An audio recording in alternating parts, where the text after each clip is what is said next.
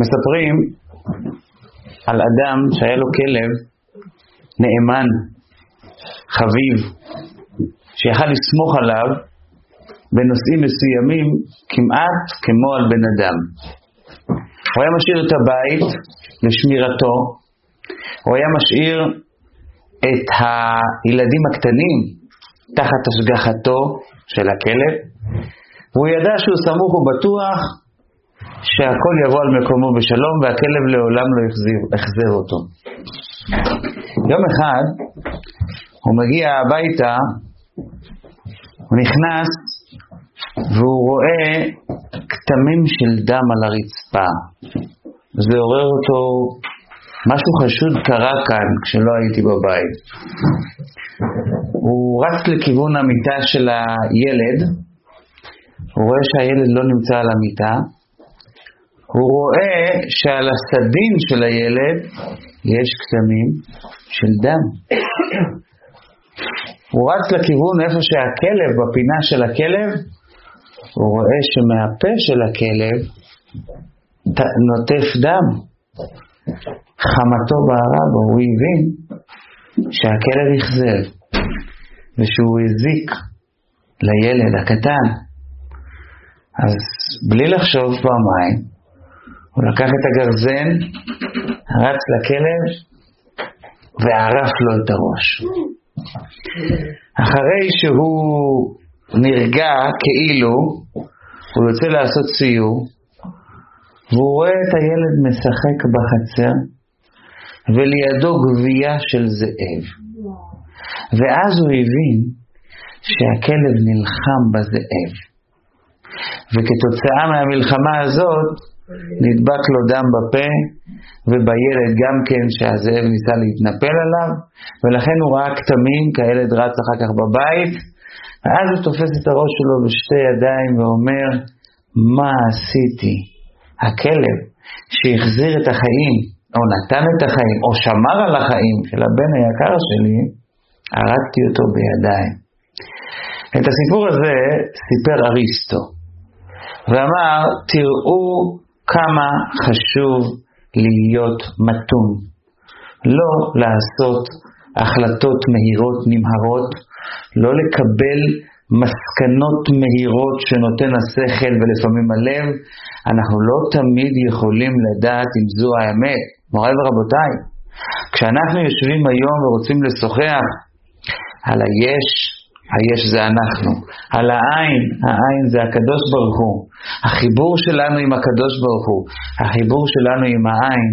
אז הייתי אומר שהסיפור הזה הוא דוגמה טובה להבין שכדי להתחבר לישות רוחנית, שהיא לא כזו מוחשית שניתנת ל, ל, ל, ל, למשש אותה בידיים, ישות כזאת אנחנו חייבים להיות מתונים כדי להרגיש אותה, כדי להכיל אותה. אם לא נהיה מתונים, אנחנו לא נצליח להגיע אל עומקה. אז זה בסיס ראשון, זו נקודה ראשונה, מתינות. כדי להגיע מהיש אל העין ולהתחבר אל העין, אנחנו זקוקים לעבודה, ועבודה במוצ... ב... בהשתדלות של מתינות. לא יכולה להיות עבודה מהירה, משום שדברים גשמיים אולי אנחנו יכולים להשיג במהירות, אבל דברים רוחניים דורשים קצב משלהם כדי שנוכל להכיל אותם. הרבי, באחת השיחות שלו, מדבר על ההבדל בין האדם הנורמלי לאדם הלא נורמלי. פשוט ככה, מיהו האדם הנורמלי מיהו הילד הנורמלי, אומר הרבי? זה אחד כזה שלא צריך חלילה וחס להכות אותו, אלא במקרה הכי גרוע, מספיק להראות לו את המקל, והוא כבר מבין את המסר. במילים אחרות, ודי לחכימה ברמיזה. אדם נורמלי זה אדם שקולט רמזים, הוא קולט ניואנסים דקים. אדם בלתי נורמלי, ככל שהאדם הוא יותר לא נורמלי, הוא לא יקלוט מסרים, ולפעמים אתה תצטרך, או המציאות, העולם, הטבע, אלוקים, שהוא בגימטריה הטבע, יצטרך לחבוט בו במקל, כדי שהוא יקלוט מה רוצים ממנו בעולם. כשאנחנו רוצים לדעת שאנחנו מתחברים נכון, אנחנו היש, מתחברים להתחבר אל העין האלוקי, אל העין של הקדוש ברוך הוא, אנחנו חייבים להיות אנשים חכמים. אתה לא יכול להתחבר לעין האינסופי של הקדוש ברוך הוא אם אתה חתיכת גס, אם אתה חתיכת תאווה, אם אתה חתיכת אדם שכשרומזים לו, נו, תבין, הוא לא מבין, משום שהעין האלוקי הוא כל כך רוחני שהוא דורש, הוא תובע ממש. תקלטו אותי, התדרים שלי הם תדרים עדינים, הם לא תדרים גסים, אני לא מעביר את המסרים באמצעות דברים מאוד מאוד אה, אה, בוטים, אז תקשיבו, תאזינו, תקלטו את המסר. ואומרת לנו הגמרא, משפט יפהפה, פעמיים הוא מופיע בתלמוד. פעם אחת במסכת סנהדרין ופעם אחת במסכת יבמות. אומרים לנו חז"ל, אל תצר את צרת המחר, כי לא תדע מה ילד יום. זה מבוסס על הפסוק, זה מבוסס על התנ"ך. אל תצר את צרת המחר, כי לא תדע מה ילד יום. הפסוק בא להגיד, וכי אנחנו לא יודעים מה ילד, שיש דברים חדשים שקורים, אנחנו לא יודעים שיש דברים חדשים שנפעלים, אנחנו יודעים שזה קורה. אבל כל בן אדם מבין שהוא צריך להתכונן ליום המחר. כל אדם חכם מכין את עצמו למה שאמור להיות בעתיד. אז מה הוא העניין אל תצר את צרת המחר?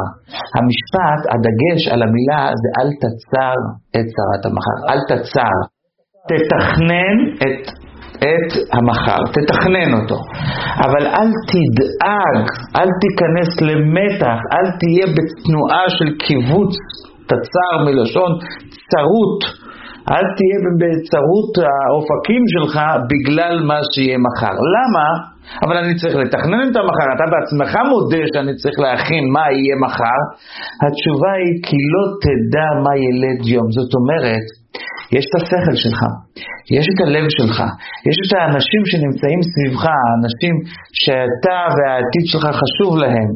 ואף על פי כן יש גם את השותף השלישי, שהוא הגדול מכולם, והוא יכול לתכנן משהו אחר, לטובתך. לכן, ברגע שאתה מכין את המחר זה עוד לגיטימי, אבל ברגע שאתה הופך להיות מכווץ כתוצאה ממה שיהיה מחר, זאת אומרת, איך אני יכול לעמוד בזה? איך אני אוכל להשיג את זה? מותק, לא הכל תלוי בידיים שלך. לא הכל זה מה שאתה תעשה או לא תעשה, תאמר או לא תאמר. יש דברים שהם מעבר למה שהשיפוט שלך אמור לעשות. ישנם דברים שבורא עולם הוא זה שיכתיב אותם. אתה צריך לחיות עם זה משום שהוא כל הזמן ייתן את התדרים שלו בתוך המערכת, הוא לרגע לא יעזוב אותם. אני רוצה לספר על אחד השליחים של הרבי, שליח לאוניברסיטה בארצות הברית. אוניברסיטה שיש בה היו בה, באותם השנים שהוא שאל את השאלה, שבעת אלפים סטודנטים יהודים, מספר קטן. שבעת אלפים סטודנטים יהודים, יהודים תמיד אהבו חוכמה, שחררו אחרי חוכמה, אז באוניברסיטאות זה מצוי שישנם הרבה מאוד יהודים, יש את אוניברסיטאות שיש מטבחים כשרים לאלפים אלפים אלפים שרוצים ודורשים את זה. והוא נכנס לעבודה החדשה שלו והוא מתחיל לחשוב באיזה אופן אני הולך להשפיע. האם אני הולך להשפיע באופן המקרו, זאת אומרת, לתת באוניברסיטה יותר אווירה יהודית, בלשון של החסידות, מקיפית. זאת אומרת, אני לא הולך להשפיע על כל פרט ופרט, אלא אני רוצה לתת אווירה, ואז אני משנה ככה את, הכלל, את המצב הכללי. או שאני צריך לעבוד על הפרטים, על כל סטודנט וסטודנט באופן פרטי. הוא נכנס ליחידות אצל הרבי והרבי אמר לו דבר מדהים. אומר לו הרבי, אתה לא צריך לעבוד על שבעת אלפים סטודנטים בעת ובעונה אחת. אתה צריך לעבוד, לקחת לעצמך פרויקט, בכל שנה אני משפיע רק על שבעה סטודנטים. בכל שנה על שבעה. שנה הבאה שבעה אחרים, שנה הבאה שבעה אחרים. השבעה האלה ישפיעו על שבעה, ואלה על שבעה, וכל אחד מהם על שבעה, וכן הלאה, עד שבגדול אתה תצליח להשפיע על הרבה מאוד, הרבה יותר מהמצופה. אבל ההשפעה שלך תהיה השפעה פנימית ולא חיצונית. מוריי ורבותיי, מה אני רוצה להגיד בזה? משהו אחד פשוט מאוד. אם אנחנו יוצאים לעולם הזה ובטוחים שאנחנו אמורים לעשות את הכל, אנחנו, בכוחנו, החזק או, ה, או הדל, אבל הכל תלוי בידיים שלנו, אז אנחנו נמצאים בבעיה. כשאנחנו רוצים להצליח כאן בעולם הזה, אנחנו חייבים לקחת בחשבון גם את העין, את האין סוף של הקדוש ברוך הוא, שהוא גם בא פה בחשבון. אם אתה רוצה להצליח, אתה לא יכול לעשות את החשבון שהכל אני אצטרך בידיי לעשות. אני אעשה כל מה שאני יכול, אבל אני לוקח בחשבון על הכפל כפליים, צורת העבודה שלי תהיה כזו מפני שאני הולך להשפיע בכפל כפליים קדימה ולהצליח לשנות דברים הרבה מעבר למה שאני חושב בראש הקטן וה... המצומצם, הראייה המצומצמת כמו שאני רואה אותה נכון להיום. יש לנו לזה דוגמה מאוד מאוד יפה. יוסף הצדיק, יש לו, הוא נקרא צדיק בספר הזוהר הקדוש מפני שהוא הצליח לעמוד בניסיון של אשת פוטיפר, והגמרא במסכת יומא מספרת ומתארת עד כמה הניסיון שלו בתור אה, גבר, בתור גבר צעיר, בתור גבר צעיר שנמצא לבד, כמה הניסיון שלו היה קשה. היא הייתה כל הזמן אה, מנסה לשדל אותו, היא הייתה מחליפה כל הזמן בגדים, בוקר, צהריים, ערב, מנסה כל הזמן לפתות אותה, לפתות אותו, ויוסף הצליח לעמוד בניסיון. אומרת צמח צדק, מה היה הדבר שאצלי, שגרם ליוסף ל, ל, לעמוד כנגד הפיתוי הבלתי שגרתי הזה? מה, מה נתן לו את הכוח לזה? זה אומר דבר מאוד מעניין על פי הסוד, שאנחנו יכולים גם כן לקחת אותו כטיפ הביתה. הוא אומר, היא בעצם עמדה לפניו עם משפט אחד, יופי. היא מנסה להתייפות לפניו ולמשוך את תשומת ליבו. זה היה הכוח שלה מול יוסף הצדיק. יוסף הצדיק בסוף ניצח אותה, אבל על ידי מה הוא ניצח אותה? מספרת הגמרא במסכת סוטה, שאבא שלו בא, נראה לו בחלום, בחלון, דמותו של אביו נראתה לו בחלון, שהוא כבר רצה, איך אומרים, להשתחרר מולה, אז בא האבא שלו בחלון, והדמות הזאת ניצחה את הדמות שלה. אומרת צמח צדק, איך יעקב אבינו נקרא בקבלה ובסוד? אברהם חסד, יצחק גבורה, ויעקב תפארת. תפארת זה הספירה שנקראת ספירת היופי. זאת אומרת שבמילים אחרות, זה היה פה מלחמה של יופי נגד יופי. היופי שלה והיופי של יעקב אבינו, והוא בעצם, אז על מה, הוא, על מה, מה הייתה המלחמה? הוא אומר פשוט, המלחמה הייתה זה שהיא באה אליו עם יופי פיזי חיצוני, ואבא שלו בא אליו עם יופי פנימי רוחני, והיופי הרוחני ניצח את היופי החיצוני. וזה היה הניצחון של יוסף הצדיק. אז אם כך, יש לנו כבר איזושהי... איזושהי אה, תובנה עם מה אנחנו מתקדמים בחיים כשאנחנו רוצים להתקרב אל העין.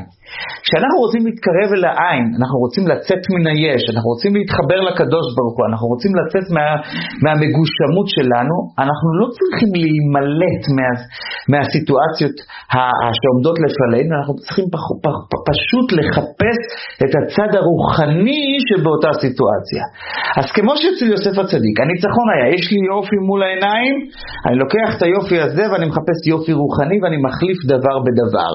ככה אנחנו צריכים כשאנחנו רוצים לעשות מלחמה וכשאנחנו רוצים לנצח את היופי הגשמי, היופי הגשמי נוכל להעמיד מולו יופי רוחני. אותו דבר בכל דבר ודבר.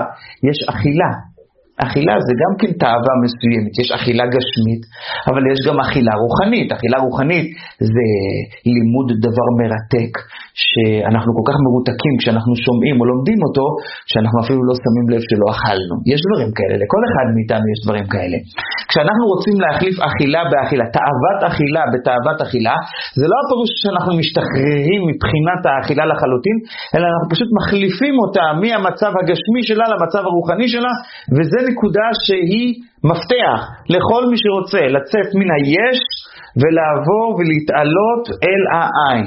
עכשיו, כדי שאנחנו נצא מן היש, יש איזשהו כלל מאוד חשוב שאנחנו צריכים להכיר אותו, כי לפעמים אנחנו לא תמיד מזהים מהו היש, מה טבעו ומהם תכונותיו.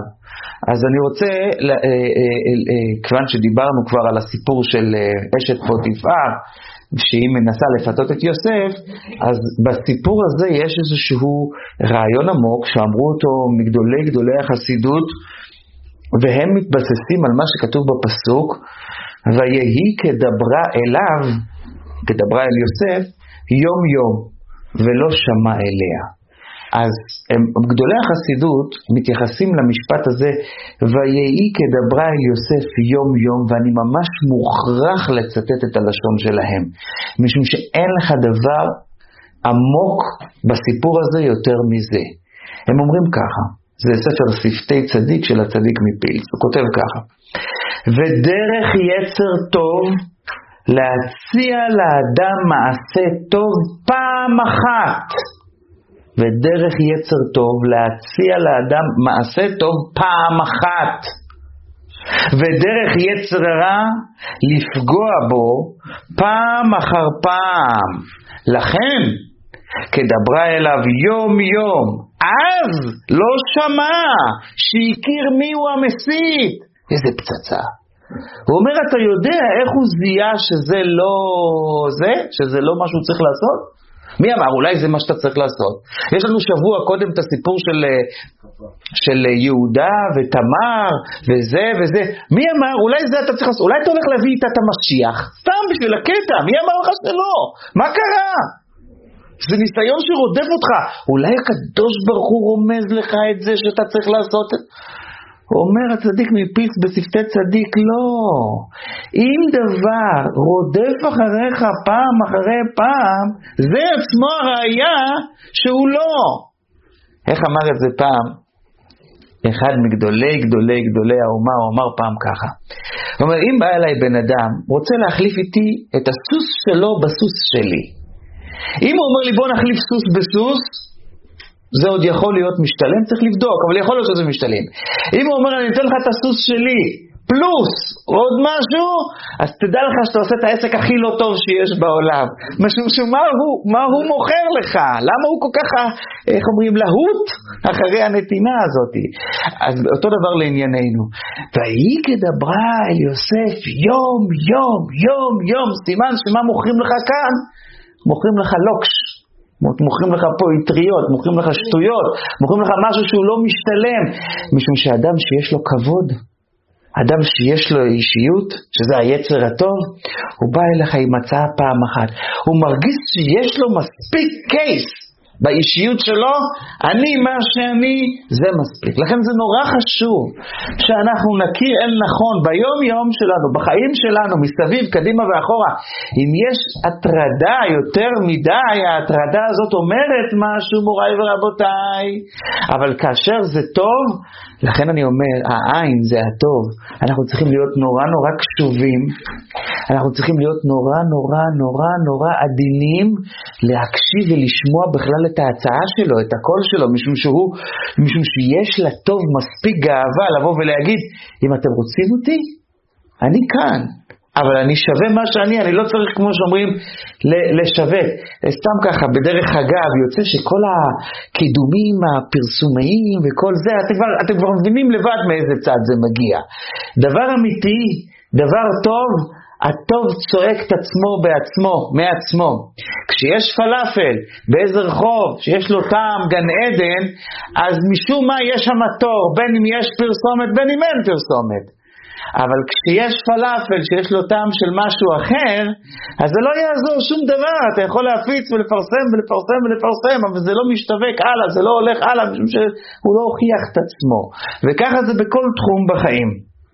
עכשיו, כשאנחנו צריכים לדעת קודם כל בורחים מן הקליפה, זאת אומרת מזהים מהי הקליפה, מזהים מהו היש המגושם, ויוצאים ממנו אל העין הקדוש, אל העין העדין, אל העין הרוחני, אנחנו צריכים איזון בין הבריחה מהיש לבין ההליכה אל העין, משום שיש נטייה, יש נטייה שבן אדם רוצה להרגיש מלאך, הוא רוצה להרגיש שהוא יצא מה, מהישות, הוא הפך להיות עין, הוא רוצה להתעיין לחלוטין, יש כזה נטייה.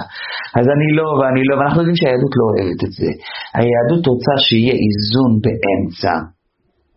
הגמרא, כשהיא רוצה לאזן אותנו, הגמרא בירושלמי במסכת סנהדרין, במסכת נדרים, כשהיא רוצה לאזן אותנו, היא משתמשת בביטוי, ויש לביטוי הזה פירוש עמוק מאוד, שכותב אותו החתם סופר. לא דייך במה שאסרה עליך תורה, שאתה מבקש לאסור עליך דברים אחרים? יש הרבה פעמים שאנשים אומרים לי, אבל אולי בכל זאת זה אסור, יש אנשים כאלה מזוכיסטים, אולי יש בכוח איזשהו איזה איסור בעניין, איזשהו עניין. לא דייך במה שאסרתך תורה. בא החתם סופר ומגלה את העומק שמסתתר מאחורי המילים הללו, כדי לאזן אותנו בין היש לבין העין. הוא אומר, תדע לך, כל דבר אסור הוא מתוק. למה? כי מים גנובים ימתקו, אמר שלמה בחוכמתו. עצם זה שזה הפך להיות אסור, לעבור על החוק, אין לך כיף חיים יותר גדול מזה. זו תנועה אנושית של בן אדם. אומר, דייך במה שאסרתך תורה, כי הדברים שאותם היא עשתה, אסרה, היא עשתה אותם באופן האסור מתוקים. ואז הנפש של היצר הרע מחפשת אחריהם. כאשר אתה לוקח על עצמך דברים נוספים, מעבר למה שאסרתך תורה, אז אתה בעצם יוצר עוד מיני מתיקה ליצר הרע. אז הוא אומר, די, די, מספיק, אתה לא תעמוד בזה. כי ככל שאתה תיצור לעצמך עוד ועוד איסורים שהם לא במקום, אז היצר הרע גם עליהם יילחם איתך ויילחם איתך קשה, ויהיה לך נורא קשה לעמוד מולו. לכן זכרו היטב, אנחנו רוצים לצאת מהיש, אנחנו כבר קלטנו איך היש מדבר אלינו, זה בעוד הפעם ועוד הפעם. אנחנו רוצים לצאת אל העין, העין הוא הדין ואנחנו צריכים את הדינים כדי לקלוט אותו, אבל אנחנו צריכים גם לצאת, לצאת לאיזשהו איזון נכון בין היש לבין העין, לא להפוך להיות עין מוחלט, אנחנו צריכים להיות אנשים עם הרגליים על הקרקע, ובאיזשהו מקום לעשות לקדוש ברוך הוא דירה פה למטה בעולם הזה, ולא להפוך להיות מלאכים רוחניים, מלאכים יש לו מספיק, הוא רוצה בני אדם שמסוגלים לחיות כאן נכון, בתוך העולם הגשמי הזה. ולעשות לו לא יתברך דירה כאן למטה. עכשיו, השלב המתקדם, אחרי שאנחנו כבר מאוזנים בין הטוב לבין הרע, בין היש לבין העין, השלב המתקדם זה שאנחנו נזהה את הבחינה הפנימית האישית שלנו. Uh, כדי לתת המחשה למה אני מתכוון, אני אשאל שאלה ככה מהירה שאתם עונים עליה בחצי שנייה. מי מושפע מי מושפע יותר ממוזיקה? על המצב רוח, על העשייה, מי מחובר נפשית ורגשית יותר למוזיקה, גברים או נשים? תשובה מהירה. נשים, ללא ספק נשים. בקבלה כתוב, וזה נורא מעניין, מאוד מעניין, למה נשים מושפעות ממוזיקה יותר מגברים? זה בגלל השורש שלהם. בגלל השורש שלהם. למה? מה השורש שלהם? איזה שורש מיוחד יש להם? בבית המקדש הכל מתחיל מהקדושה, הכל.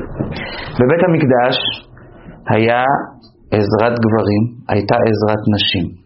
כדי להגיע לעזרת נשים היו 15 מדרגות מיוחדות. על המדרגות הללו היו הלוויים עומדים יום-יום ועושים שירה. ואני רוצה לומר לכם שהשירה של בית המקדש זו שירה שלפי מה שמתואר לנו, אוזן לא שמעתה. האדם היה שומע את השירה הזאת, הוא היה, לא היה יכול להפסיק לבכות מהתרגשות של שמחה כשהיה שומע את השירה ואת הנגינה שלהם. כשהיה בא בן אדם הכי מפותם, וצריך לעשות תשובה, והוא מביא קורבן של תשובה, והכוהנים היו מסתכלים על העיניים שלו והם היו רואים שהוא לא, לא בכיוון כאילו. הוא מביא קורבן והוא חושב אני אהרוג את הבהמה ואני, איך אומרים, אני אלך לחיים טובים מול שלום, אז הם לא היו נותנים לו, היו שרים שיר ועוד שיר ועוד שיר, עד שהבן אדם הזה היה עושה שלולית של מקווה מרוב דמעות, ורק אז היו מקבלים ממנו את הקורבן. זאת אומרת, יש כאן, היה כאן בבית המקדש איזשהו אלמנט של ניקיון פנימי, האנשים שם נכנסים והם היו יוצאים משהו אחר, הרגש היה אחר. זה פשוט, זה פשוט מאוד מאוד מאוד, הלוואי שכבר יחזור, הלוואי שאנחנו נרגיש את אותה תחושה, אותה תחושת ניקיון, אותה תחושת אה, אה, טיהור פנימי שהאדם היה מרגיש כשהיה מגיע לבית המקדש. הנשים, העזרת נשים הייתה ליד המוזיקה של בית המקדש. וזה השפיע עליהם בגנים שלהם חזק מאוד, שהם יושפעו מאוד ממוזיקה, כך כתוב בקבלה. זה הסיבה שאישה מושפעת מוזיקה יותר מהאיש. זאת אומרת, הכל מתחיל באיזשהו שורש רוחני. כשאנחנו רוצים להגיע באיזשהו מקום, רוצים להכיר, רוצים להכיל את המהות הפנימית שלנו, אנחנו רוצים לצאת מהיס שלנו, אנחנו רוצים להגיע אל העין שלנו, אנחנו חייבים לחפש מהו השורש הרוחני הפנימי שלנו. זאת אומרת, מהו, כמו שנתתי את הדוגמה, שורש המוזיקה אצל אישה זה שירת הלוויים מבית המקדש. אז על דרך זה ככה קיים אצל כל אדם ואדם. השורש של התוואים שלו מגיע מאיזשהו שורש רוחני ואותו הוא צריך לחפש. אוקיי, אז אנחנו רוצים לצאת למסע חיפושים. ואנחנו רוצים לצאת למסע שהוא לא רק מסע תיאורטי, אלא מסע מעשי, זאת אומרת אה, פרקטי. איך אנחנו אה, יוצאים מהיס שלנו ומתקרבים לעין של הקדוש ברוך הוא. אז בואו נראה דבר ראשון, אומרת החסידות, העין של הקדוש ברוך הוא הוא כל כך נעלה, הוא כל כך קדוש, הוא אינסופי. עכשיו, אנחנו כבני אדם, נרצה או לא נרצה, תמיד אנחנו נהיה מוגבלים. אנחנו מוגבלים. גם הנפשמה שלנו, שהיא נשמה אלוקית, אבל כשהיא מתלבשת בתוך גוף, היא באיזשהו מקום נכנסת להגבלה.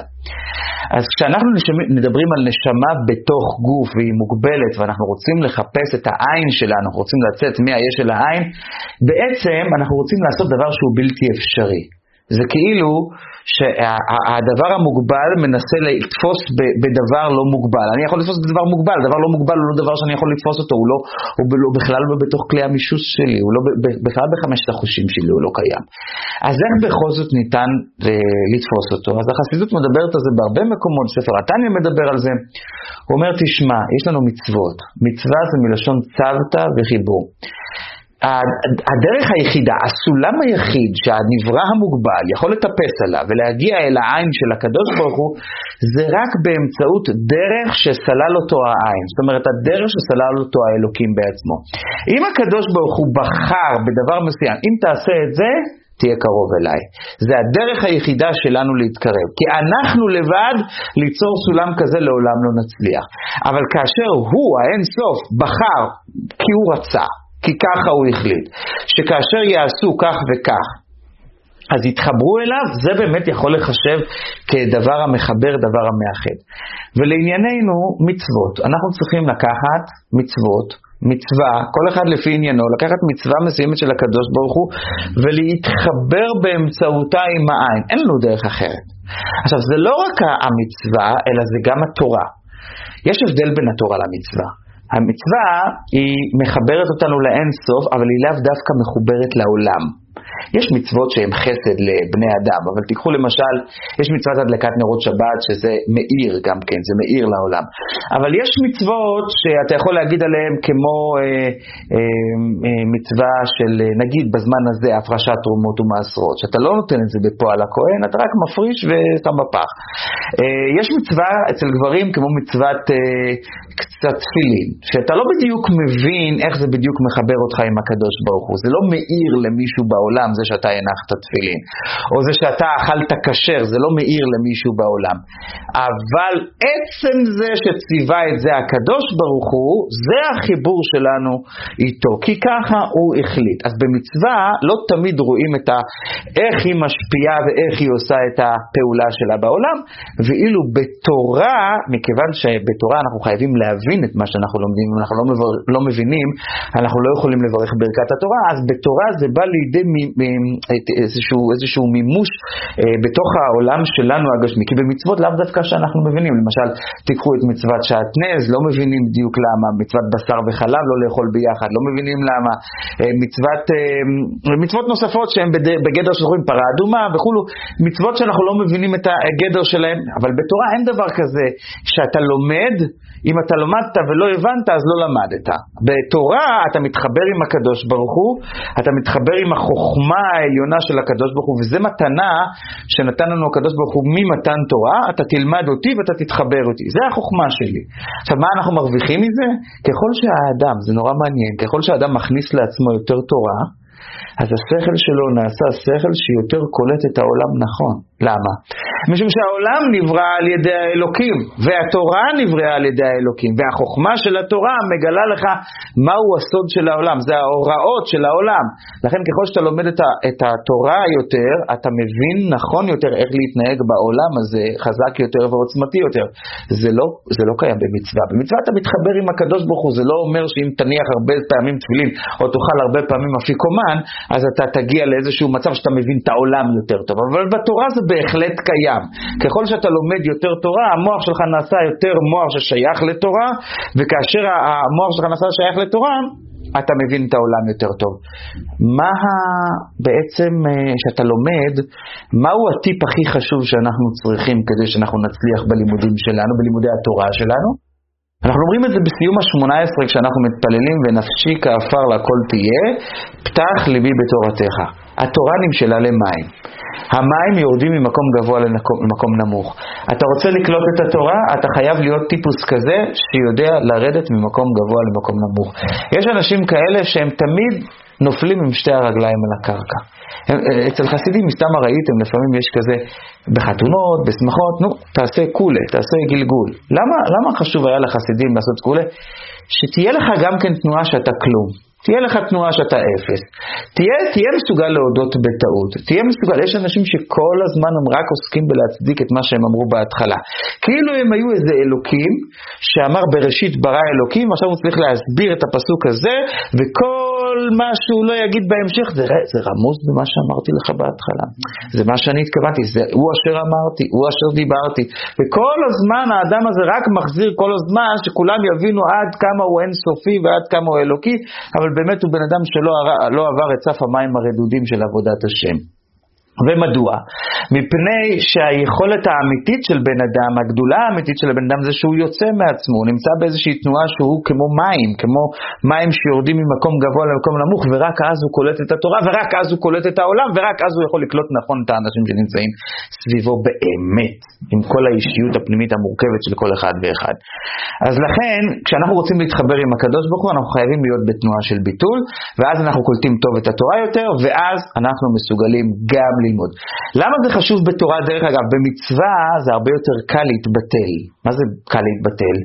כי אתה בכלל לא מבין אותה. למה אתה עושה את זה? ככה. אשרי העם שככה לא. אנחנו עושים את הדברים מפני שהשם ציווה. למה אתה מניח תפילין? השם ציווה. מה זה נותן לסביבה זה שהנחת תפילין? לא יודע, השם ציווה אני עושה. אשרי העם שככה לא. בטיבט אומרים, מה אומרים? דלי, למה? שואל כל הזמן את הקדוש ברוך הוא למה, למה, למה, למה יאמרו הגויים, אומר דוד בספר התהילים.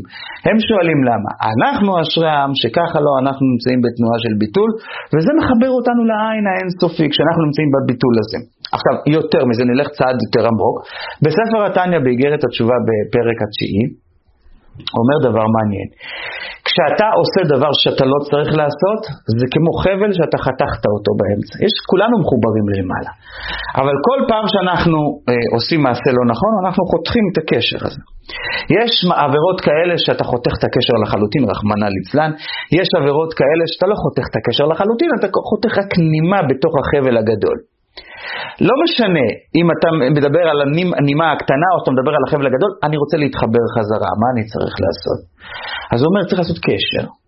אבל קשר לא יחזיק מעמד, כשאתה רוצה לחבר שתי קצוות של חוטים, זה לא יחזיק מעמד אם תעשה קשר אחד, זה צריך להיות כפול ומכופל. כשאתה יוצר את הקשר הכפול ומכופל, אז אתה יכול להיות בטוח שהקשר יחזיק מעמד. הוא אומר, תיקח את המשל של החבל, ותקשיב טוב, זה נחמד לשמוע את זה, לעבירות שעשית.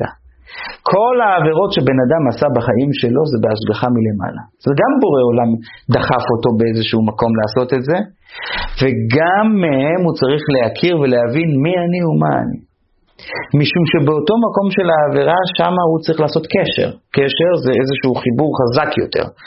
והעבירה היא בעצם באה לגלות לו איך אתה תתחבר בעתיד שלך אל העין האינסופי של הקדוש ברוך הוא.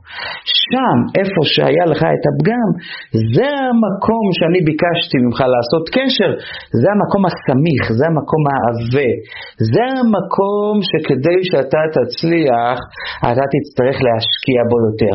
אז כשאתה שואל איך אני מתחבר אל העין, תשקיע באותו מקום, איפה שהקשר שלך נמצא. אז דיברנו על מצוות, דיברנו על תורה, בתוך תורה גופה ניתחנו כמה נקודות, וכעת אנחנו מדברים על תשובה. תשובה, חיבור, החזרה, חיבור, החיבור בכל דבר שאנחנו צריכים לעשות חיבור והחזרה, שם ההשקעה שלנו צריכה להיות חזקה יותר, ואני עובר לשלב נוסף. גם כן קשור לסוף ספר בראשית. יש לנו את השבטים. ראובן קראה אותו לאה על שם ראה השם בעוני, על שם הראייה. שמעון קראה אותו לאה כי שמע השם את עוני, על שם השמיעה. לוי, היא קראה אותו על שם הפעם ילווה אישי אליי. אז אומרים בבדיחותא, שכשיש תינוק אחד, אז אישה מחזיקה אותו בצד ימין. כשיש עוד תינוק, היא מחזיקה אותו גם בצד שמאל. אבל כשיש כבר תינוק שלישי, אז הבעל צריך לבוא לעזור כבר. הפעם ילווה אישי אליי בשלישי, כי אני לא יכולה לעשות, אין לי עוד יד להחזיק את השלישי. אבל זה בחלק הפרקטי של העניין. בחלק הקבלי כתוב שהפעם ילווה אישי אליי זה לא הולך על יעקב, זה הולך על הקדוש ברוך הוא. ילד ראשון מסמל שהאדם לומד לראות נכון את העולם. ראייה, ראובן. לראות בהבטה נכונה, בעין ימנית. לקלוט את הטוב, את הרע, את היפה, את המכוער, ולדעת לסמן אותם נכון. ילד שני זה לקלוט את ה... מה אתה שומע, מה אתה, מה אתה מקשיב, לקלוט את המסרים שאנשים אומרים לך, אותיות הדיבור. כי הקליטה של הראייה זה בסופו של דבר הראייה שלי, כמו שאומרים, אני רואה דרך המשקפיים שלי. אבל שמיעה, אני כבר שומע תובנות של אנשים אחרים, לפעמים זה מסוכן עוד יותר, זה עמוק יותר. אתה צריך לדעת להפריד את המוץ מן הבר בדברים עמוקים, לא כמו בראייה. בראייה זה גם קשה, אבל בשמיעה עוד יותר קשה. כי הוא מכוון להשפיע עליך. הוא מכוון לשנות אותך, הוא מכוון לפעמים לעבוד עליך, ולפעמים בתוך המילים לא תראה את זה, אתה צריך רק לראות את בין המילים כדי לקלוט את העניין, זה שמעון. מי שמצליח לעבור את שני המבחנים, מבחן הראייה, מבחן השמיעה, כתוב בתורת הסוד, הפעם, מעכשיו ילווה אישי אליי, אלוקים עכשיו, מעכשיו, הולך לעזור לך ביתר שאת, לגלות לך גילויים עליונים, האינטואיציות שלך יהיו אינטואיציות נבואיות. שמה שאתה אומר יהיה נכון לא בגלל שהמעיים שלך אמר, תחושת בטן, איך שקוראים לזה, אלא מפני שככה אין סוף של הקדוש ברוך הוא הפיל לך בתוך תחושת הבטן. הפעם, מעכשיו, ראייה כמו שצריך, שמיעה כמו שצריך, הפעם ילווה אישי אליי ואתה יכול להתקדם על גשר של ברזל לקראת העין האלוקי מתוך שמחה. עכשיו, משהו עמוק מאוד, יפהפה. בתורה בפרשת שופטים כתוב, תמים תהיה עם השם אלוקיך. אני חייב לומר בהקדמה שבעברית המילה תמים נתפסת לא טוב. תמים נתפס בעברית נאיב.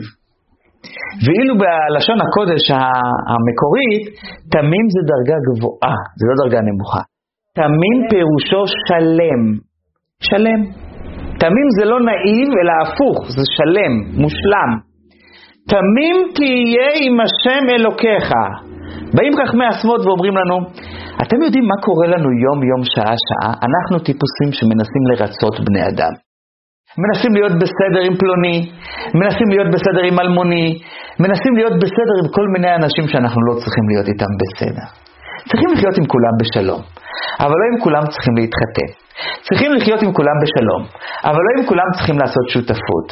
תמים תהיה, שלם, סגור מכל הכיוונים, פתוח, כנה, תהיה רק עם השם אלוקיך. אם אתה קלטת את המסר הזה, ואתה לא מנסה להוציא אנרגיות מיותרות כדי להיות שלם עם בני אדם, שכולם יהיו מרוצים ממני, שכולם יסכימו איתי, שלא יהיה אף אחד שמנגד לי, שאני, כמו שאומרים, אשתלט על מוחותיהם וליבותיהם של כל בני משפחתי ועירי ומדינתי. ויש אנשים שיש להם שאיפה כזאת. באה התורה ואומרת, רק עם השם אלוקיך אתה צריך להיות שלם. כי רק איתו אפשר להיות שלם. עם בני אדם אי אפשר להיות שלם. אפשר לכבד, אפשר לתת, אה, איך אומרים, חיה ותן לחיות, אבל שלם, שתהיה, תוכל להיות פתוח עם כל אחד. זה אחת המכות הכי גדולות של הישראלים, שהם בטבע מתים להיות פתוחים עם כולם. אין לך ישראלי שלא חווה את זה. אדם יהודי שפה נולד בארץ, יש לו טיפוס, רוצה להרגיש פתוח, רוצה להרגיש משוחרר, רוצה להרגיש שאני יכול להגיד מה שבא לי, מתי שבא לי, למי שבא לי, בכל עת ובכל שעה. אומרת לו התורה, התמימות הזאת, השלמות הזאת, זו דרגה גבוהה, אתה רוצה להיות בסדר עם כולם, אבל התמימות והשלמות הזאת היא לוקחת ממך אנרגיות מיותרות. בלתי אפשרי להיות בסדר עם כולם. מספיק לי שתהיה, אומר הקדוש ברוך הוא, בסדר איתי. תהיה שלם איתי, ועם כל השאר תשתדל, כמו שאומרים, מי יותר, מי פחות, עד כמה שאפשר. אבל אל תוציא אנרגיות, כי אם תוציא אנרגיות אליהם, אז אתה תראה שאיתי לא תהיה שלם.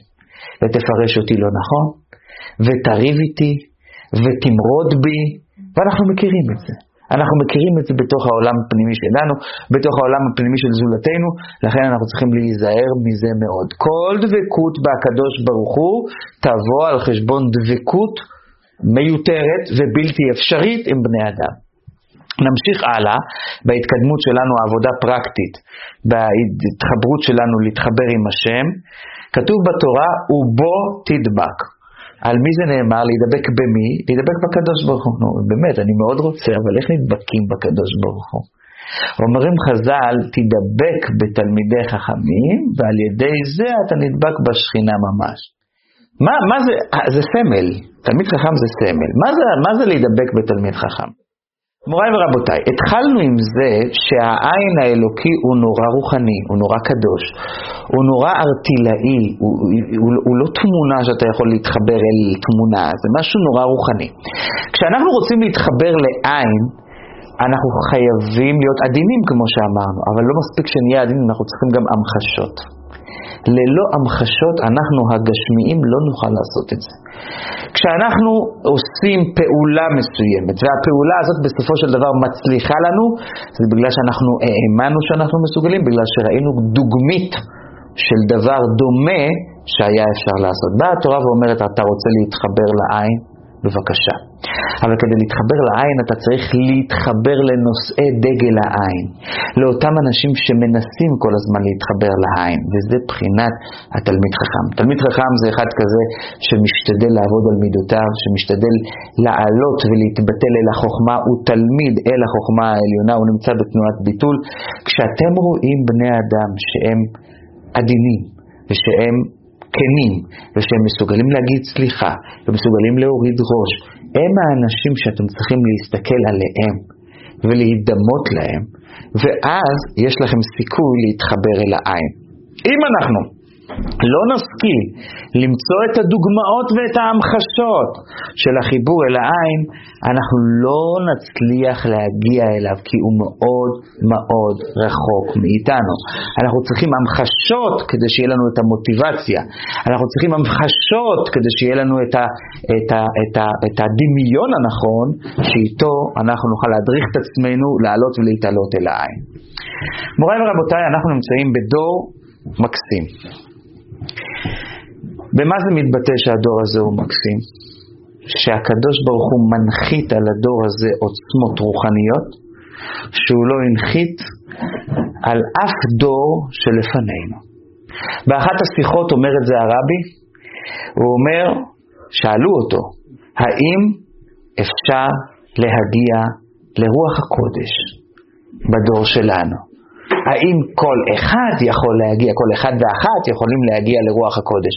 אומר להם הרבי, כן, כן בוטח.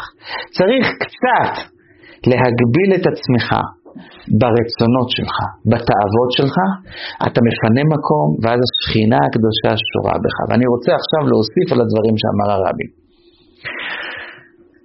השכינה זה מלשון מלשון ושכנתי בתוכם. היא מחפשת מקום איפה לשכון. השכינה, תנסו לדמיין אותה, זה מין משהו שמעופף, והוא רק מחפש כמו היונה של תיבת נוח, שהיא יוצאת במבול והיא מחפשת ולא מצאה היונה מנוח לכף רגלה, היא מחפשת מקום שהיא תוכל לנוח, לשרות עליו, זה שכינה, נכון ששורה.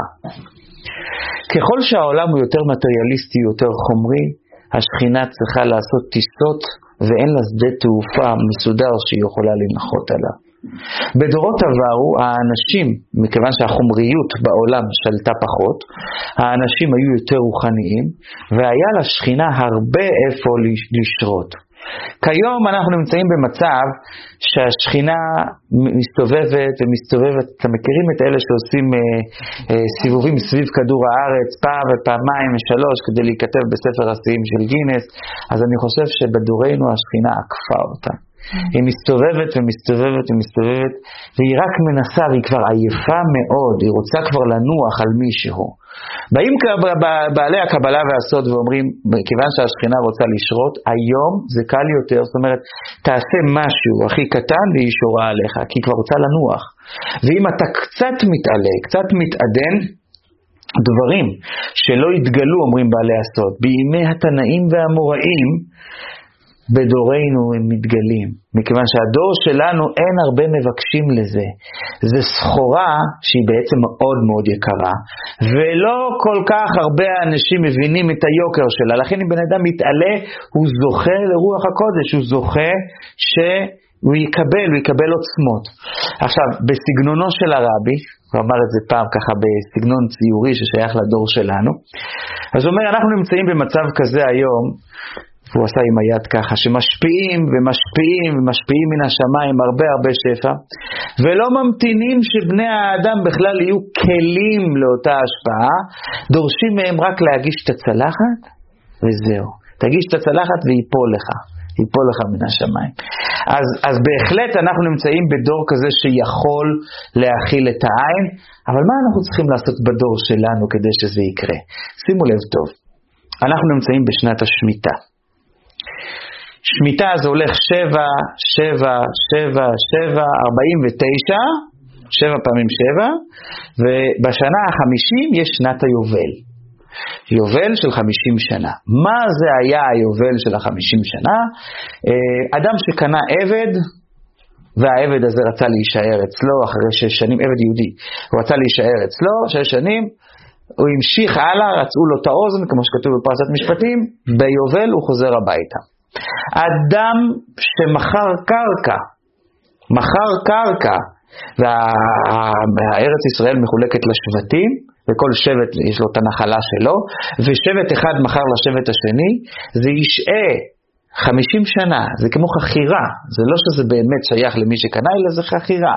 בשנת היובל תשובו איש אל ארצו, כל אחד חוזר חזרה לנחלת אבותיו. במילים אחרות, יובל פירושו, במובן המעשי שלו, יובל פירושו תחזור חזרה לשורשים שלך.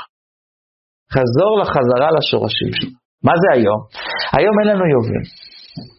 היום היובל לא נוהג, כי היובל יש לו תנאי ראשון שכל ישראל על אדמתם, יש הרבה מישראל על אדמתם, יש אומרים אפילו רוב ישראל היום על אדמתם, אבל לא, לא כל, אז היובל לא נוהג.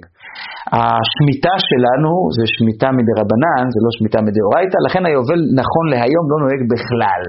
לא, לא בא בחשבון בכלל.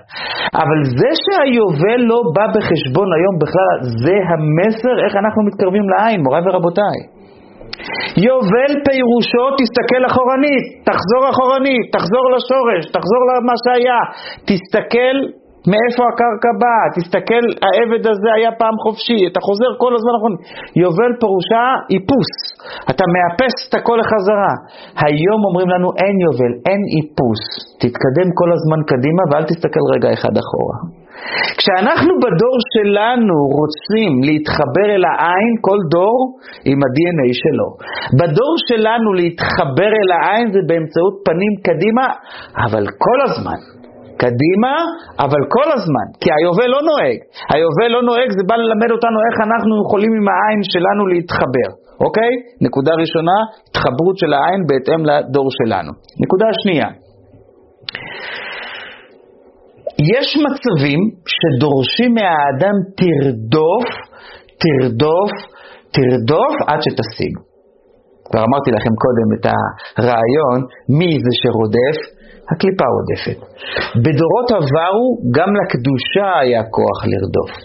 בדורות שלנו, הקדוש ברוך הוא ברחמיו משפיע עלינו כזה אור, שמה שמגיע לנו ומה שאנחנו צריכים, אולי בגלל שאנחנו מסכנים הוא עושה את זה, אבל לא משנה, אנחנו צריכים להכיר את איך שזה עובד. הוא משפיע עלינו את מה שאנחנו צריכים, פשוט משפיע, מביא את זה אליך. הוא משפיע, אתה לא צריך לרדוף. מה קורה לנו היום? אחד מהתעתועים של השטן, של היצר הרע, של מלאך המוות, שהוא מנסה להוציא את האדם מהתכלית ולומר לו שהאוצר נמצא תחת הגשר. תיסע תחת הגשר, העיקר שתבזבז זמן. באה התורה ואומרת, תשמע, פעם היית צריך לנסוע תחת הגשר, היום אני מבטיח לך, זה נמצא מתחת לבלטות אצלך בבית. מי הביא את זה לשם? אני דאגתי שזה יהיה שם, אומר הקדוש ברוך הוא, כדי שלא תבזבז את הזמן. פעם היו אנשים שהיה להם סבלנות, פעם היו אנשים שאולי היה להם אה, כוחות רוחניים יותר, היו צריכים לרדוף. היום אתה לא צריך לרדוף, אתה רק צריך, כמו שאמר הרבי, להגיש את הצלחת. אל תרדוף, ישפיעו לך, תהיה מוכן לקבל את מה שמשפיעים לך. יש אנשים שבאים ואומרים, אני לא יודע, אולי אני פגעתי ממישהו ואני לא יודע שפגעתי, אולי, תדע לך, אותו בן אדם יבוא אליך, וזה יחזור אליך, ואתה תדע בדיוק מה פגעת ומה אתה צריך לתקן. אתה לא צריך לנסוע מעבר להרי החושך כדי להגיע לזה, אבל מה שמבקשים ממך זה כן, כשתראה, כשזה מגיע אליך, אל תהיה עקשן. תעשה את העבודה שלך, תבקש את הסליחה שלך, תתקדם הלאה. ואני רוצה לומר לכם עוד יותר, מי שילך מאחורי הגשר, מי שירדוף לא ימצא, כי זה לא שם. אמרו את זה גדולי החסידות במשל, כשאתה פותח בטן של דג, ואתה מוצא שיש דג שמה, בתוך הבטן שלו, אז הוא אומר שהדג בתוך הבטן של הדג נמצא הפוך. זאת אומרת, בוא נאמר שזה הדג, אתה פותח את הבטן, אתה רואה את הדג נמצא פה, בתוכו. זאת אומרת, הוא, אומרים גדולי החסידות ככה במפורש, הם אומרים זה המשל למצב שלנו. כשאתה, אה, אה, הוא רדף, הרי דג אחד רודף, גדול רודף אחרי קטן, מנסה לאכול אותו. אז אם הוא היה מצליח לתפוס אותו, אז היית צריך לראות את הזנב לתוכו. הוא לא, אתה לא רואה את הזנב. הוא רק פתח את הפה וזה נכנס אליו פנימה. ללמדך איך זה עובד היום. היום רק תפתח את הפה, זה יגיע אליך, אתה לא צריך לרדוף. אבל כשאתה, אבל לפחות את הפה תפתח. לפחות, לפחות את ההשקעה הראשונית הבסיסית הזאת כן דורשים ממך לעשות. אתה לא יכול לצפות שזה, שזה יקרה מאליו או ממילא אם אתה סוגר את הפה וקופץ בעקשנות. במילים אחרות, אם אתם שואלים אותי, ה-DNA של הדור הזה, רק לא להיות עקשן. כשבאים צעירים ושואלים אותי מה לחפש בבחור או בבחורה, הדבר היחיד שאני אומר, הכי חשוב, שהם לא עקשנים. אנשים לא מבינים מה זה עקשנים, אז אני אומר את זה היום ב, ב, בעברית יותר מדוברת, שהם לא עקרוניים. המילה עקרוני זה התחליף לעקשן, כן? כמו שאומרים, הבחור מלא, מה מתכוונים? שמן. אומרים את זה יפה, מלא. אז אותו דבר, כשרוצים להגיד, כשאומרים אחר כך, אדם עקרוני זה אדם שלא מוכן לשמוע, לא מוכן לקבל. לא מוכן לקבל בשום פנים ואופן. יש לו, והוא עומד רק על שלו, אני ורק אני ורק אני. זה עקרוני, עומד רק על העקרונות שלו, זה בעייתי. אדם שמסוגל גם לשנות משהו, והזכרתי את זה כבר קודם, מסוגל לשנות ממה שהוא חשב, מסוגל להגיד, לא, טעיתי, לא, קיבלתי. זה בן אדם שלא משנה כעת המזל שלו, המספר הנמורולוגי שלו, המספר של השם, איך אומרים, הכל קשקוש. אדם שהוא לא עקשן, איש או אישה, לא משנה, זה בן אדם שאפשר לעשות איתו עסק. אדם שהוא עקשן, עכשיו זה היה נכון תמיד, אבל בדור שלנו יותר מתמיד. למה? משום שבדור שלנו מביאים לך את זה כבר עד הפה, אבל העקשנים דואגים לסגור את הפה. לסגור את האוזניים, לא רוצים לשמוע, לא רוצים לקבל. אז זה לכאורה הדבר הכי הכי חזק. אחד מהגדולי גדולי גדולי תלמידי הבעל שם טוב. קראו אותו רבי מיכאל מזלוטשוב, רבי יחיאל מיכאל מזלוטשוב. רבי יחיאל מיכאל מזלוטשוב, הוא אמר על עצמו, והוא בעצם מלמד אותנו, הוא לא אמר את זה סתם. מימיי לא נצרכתי לדבר עד שהיה לי. כי כל זמן שלא היה לי הדבר, בטוח הייתי שאיני צריך לו. איזה מתוק. אני רוצה להגיד לכם, בן אדם שחי עם הקדוש ברוך הוא, כמו שאומר דוד המלך, כי אתה עימדי, הוא מרגיש שהקדוש ברוך הוא מוביל אותו, מה זאת אומרת, עד הפה, הוא הביא לי את זה? אני יודע שאני צריך את זה. לא הביא לי את זה עד הפה, אז אני לא צריך את זה. והוא חי עם זה, הוא חי עם זה טוב, הוא חי עם זה נכון. זה איזשהו חיבור להשגחה הפרטית של הקדוש ברוך הוא, זה איזשהו, שימו לב, אני לא אומר לו להתפלל. אני לא אומר לא לבקש, אני אומר לא לרדוף. למה לא לרדוף? משום שהרדיפה שלנו היום תוביל אותנו למקומות לא כל כך נכונים, למקומות לא טובים. זה כמו בן אדם, ויש אנשים שסובלים פיזית, באים למומחים, ושואלים אותם, למה אני מרגיש כל הזמן הכתף שלי? מה, אתה יודע למה? אתה לא יודע איך להשתמש ביד שלך. אתה משקיע הרבה הרבה אנרגיה כדי להרים נייר מהרצפה הרבה יותר ממה שצריך. מוריי ורבותיי, היום אנחנו נמצאים במצב הזה. המצב הזה זה שאנחנו כאילו מוציאים לפעמים אנרגיות יותר ממה שצריך. עזוב, אומרים לך, זה יבוא עד אליך, רק אל תהיה עקשן. לא, לא, הוא מתאמץ, מתאמץ, הולך מסביב, איך אומרים, מחפש את הסידור שלו בסקנדינביה, ובסוף מוצא אותו בצד השני של אותו רחוב איפה שהוא גר. ככה זה, זה, אנחנו נמצאים שם היום, המציאות שלנו היום.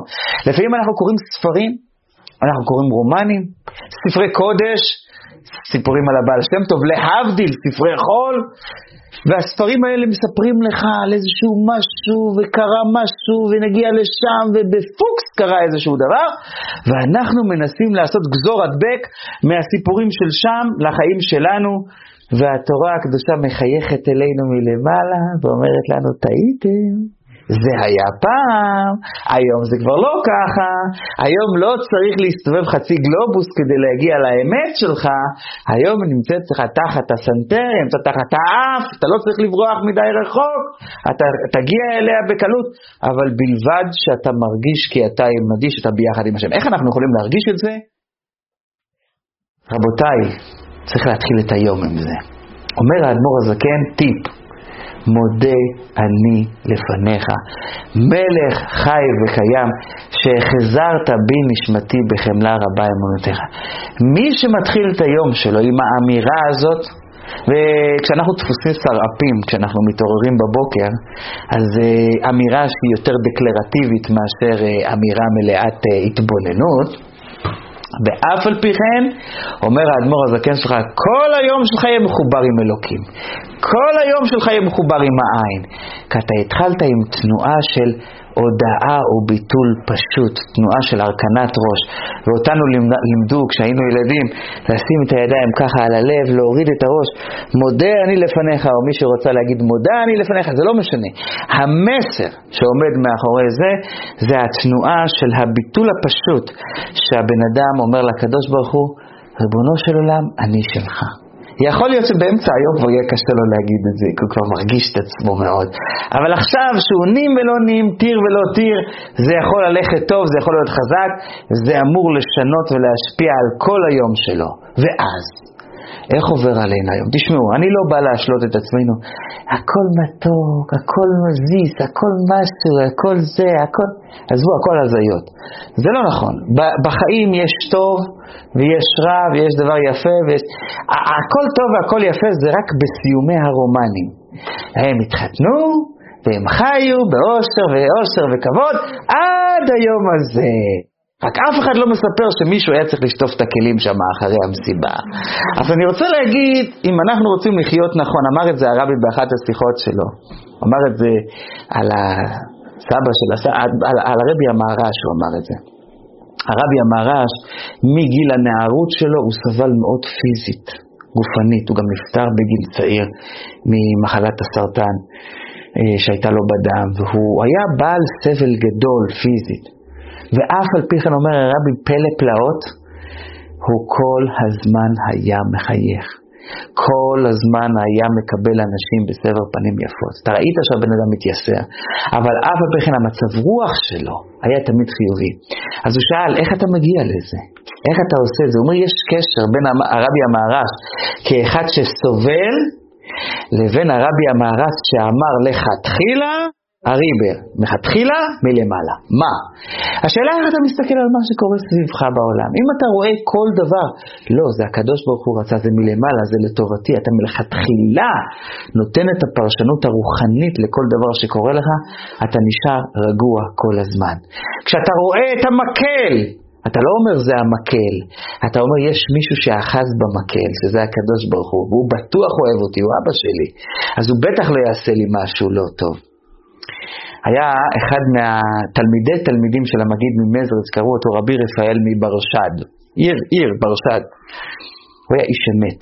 שאלו אותו פעם, תלמידים שלו, ילמדנו רבנו, איך מתמודדים בחיים כשמגיעים לנקודות חושך גדול. איך מתמודדים? הוא אמר להם רעיון כל כך נכון. הוא אמר, תדעו לכם שהחושך הגדול והאמיתי זה שאתה בכלל לא רואה אותו ואתה לא יודע שהוא חושך. כשאתה יודע שזה חושך, ואתה מרגיש שזה חושך, זה בכלל לא חושך, זה כבר לקראת האור. זה לא האמת. כשאנחנו צועקים איי, איי, איי, כשאנחנו מרגישים את החושך, זה לא אמת. החושך זה שאנחנו נמצאים בהיי, ואנחנו בטוחים שהכל טוב. אבל מי יודע מה מתבשל שם תחת לפני השטח? כש... איך אומרים? אה, כשאנחנו מרגישים רגוע ברצועה, הכל בסדר, אז אנחנו צריכים לדעת שאז חופרים חופרים. אנשי המנהרות חופרים. אבל כשיורים, עכשיו המנהרות הולכות ליפול, זה השטויות. אבל מה עושים לפני? זה העניין. ופה נמדד האדם אם הוא יודע לשים את האצבע שלו במקום הנכון. ולכן אם תשימו לב דבר שהוא מאוד נכון, מאוד אמיתי, חסידות בכלל, חסידות חב"ד בפרט, היא לא מדברת על הגיהינום כמעט.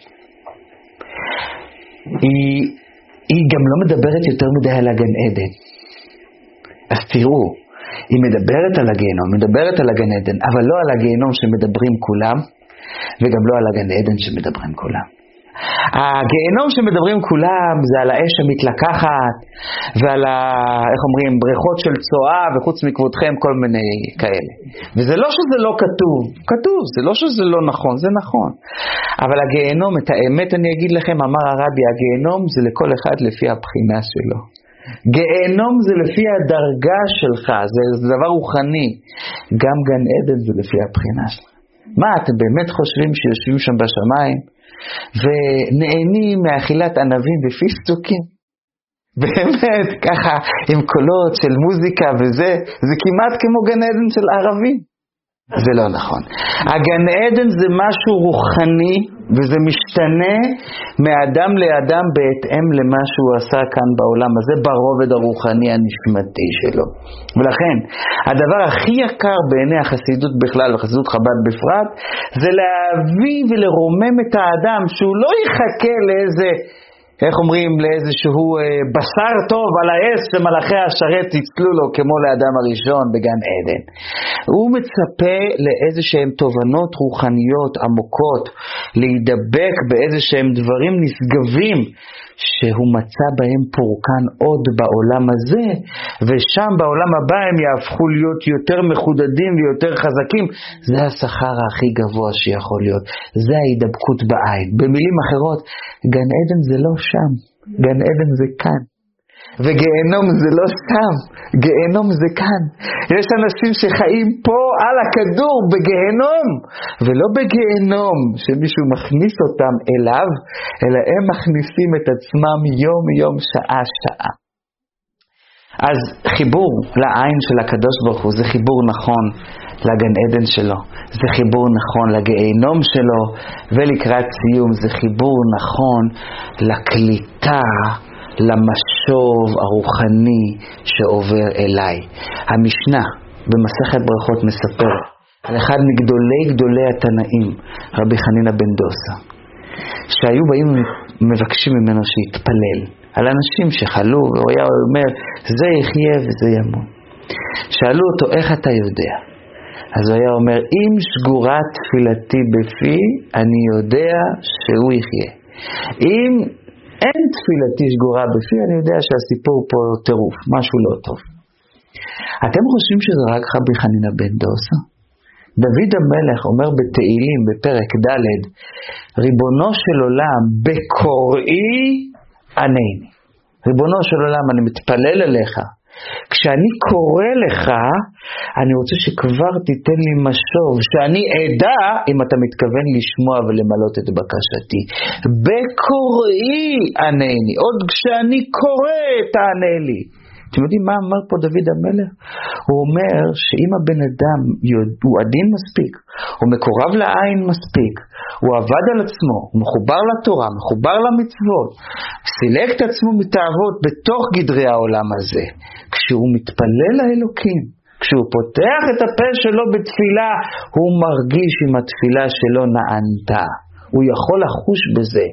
זה בעצם איזושהי נורת ביקורת, אמת מידה. האם אני באמת מחובר, האם אני מחובר בעוצמה, או כן, או שיש לי עוד מה להשלים. שאני אחוש את הדברים בשעה שאני מתפלל או בשעה שאני מתפללת, ואני רוצה לסכם את מה שדיברנו ולומר מילות סיום. אנחנו צריכים בעולם הזה להתחבר אל העין, השאלה איך עושים את זה. לכל ראש נדרש מאיתנו להיות מתונים. אתה רוצה להתחבר לעין, זה לא פשוט, הוא רחוק, צריך השקעה. דבר שני, צריכה להיות לנו יכולת גם לקלוט רמזים עדינים. אל תצפה שהעין יעביר לך מסר עם תופי טם-טם. זה צריך להיות באיזושהי צורה עדינה, זה לא הולך ככה, זה עדין יותר. נקודה שלישית, אתה צריך לחיות את היום, אתה צריך לדעת שהעין אמור להיכנס ולהשתלב לך בתוך החיים. זה לא רק אתה ואתה ואתה ואני ואני ואני ואני, כי ברגע שאתה ממלא את כל מקום החלל, ריבונו של עולם מנסה להיכנס לשם והוא לא מצליח. אתה צריך לשחרר, לתת לו מקום. נקודה רביעית, אתה צריך לדעת שתמיד בתוך העניין יהיה איזשהו שיתוף. שיתוף של בני אדם נוספים, לא רק אתה. אתה צריך לסגל לעצמך ראייה רוחנית פנימית, לזהות את הקליפה שהיא זו שמנדנדת לך שוב ושוב על דברים ולברוח ממנה, אה, לדעת שהקדושה היא עדינה כל כך, אז היא אומרת את הדברים רק כהצעה ואתה תצטרך לבקש ולחפש אותה ולזהות בכל דבר שעובר עליך מהו השורש הראשוני של הקדושה שבו הוא קיים? עד כאן דיברנו, זה ההתחברות לעין. עכשיו, התחברות להשם בכלל, זה רק על ידי תורה, מצוות, על ידי ביטול, על ידי העצמת הקשר באותו מקום שנכשלנו, שזה הסמל מהקדוש ברוך הוא, ששם אנחנו צריכים להתחזק יותר, על ידי שאנחנו שומרים את הראייה שלנו, את השמיעה שלנו, ואז הקדוש ברוך הוא מתלווה אלינו. על זה שאנחנו מחפשים את השלמות לא עם בני האדם כל כך כמו עם הקדוש ברוך הוא, על זה שאנחנו נדבקים ומתחברים עם נושאי דגלו של הקדוש ברוך הוא בעולם, האנשים שמשתדלים להתקרב אל העין כל הזמן, והאדם שמתחבר לקדוש ברוך הוא, מה הוא מרוויח? הוא זוכה לרוח הקודש, זוכה לגילויים עליונים, זה היה תמיד נכון, בדורנו יותר מאשר תמיד. תמיד. האדם הזה מחובר בעיקר עם ההווה, הוא לא חי כל הזמן את מה שהיה, הוא חי את ההווה, משום שזה התכלית שלנו, אנחנו לא נמצאים בזמן היובל, אנחנו נמצאים בזמן ההווה.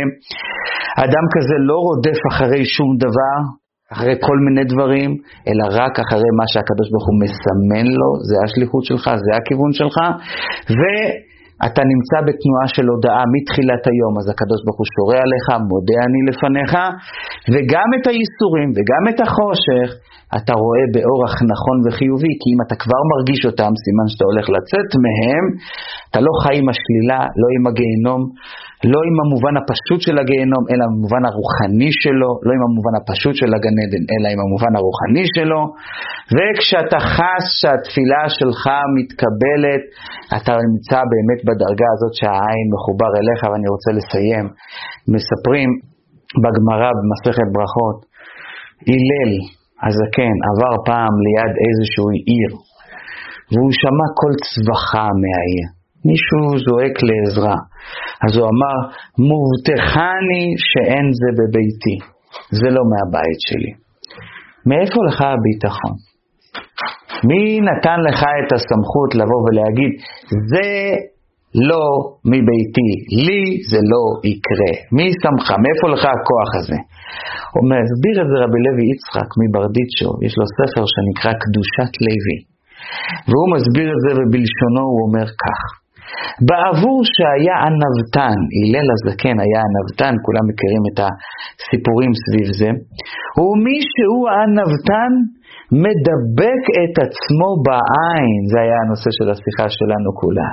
מישהו הענוותן מדבק את עצמו בעין, וכל העולם מדבק בעין, הוא מדבק את כל העולם, את כל מה שהוא רואה בעין של הקדוש ברוך הוא.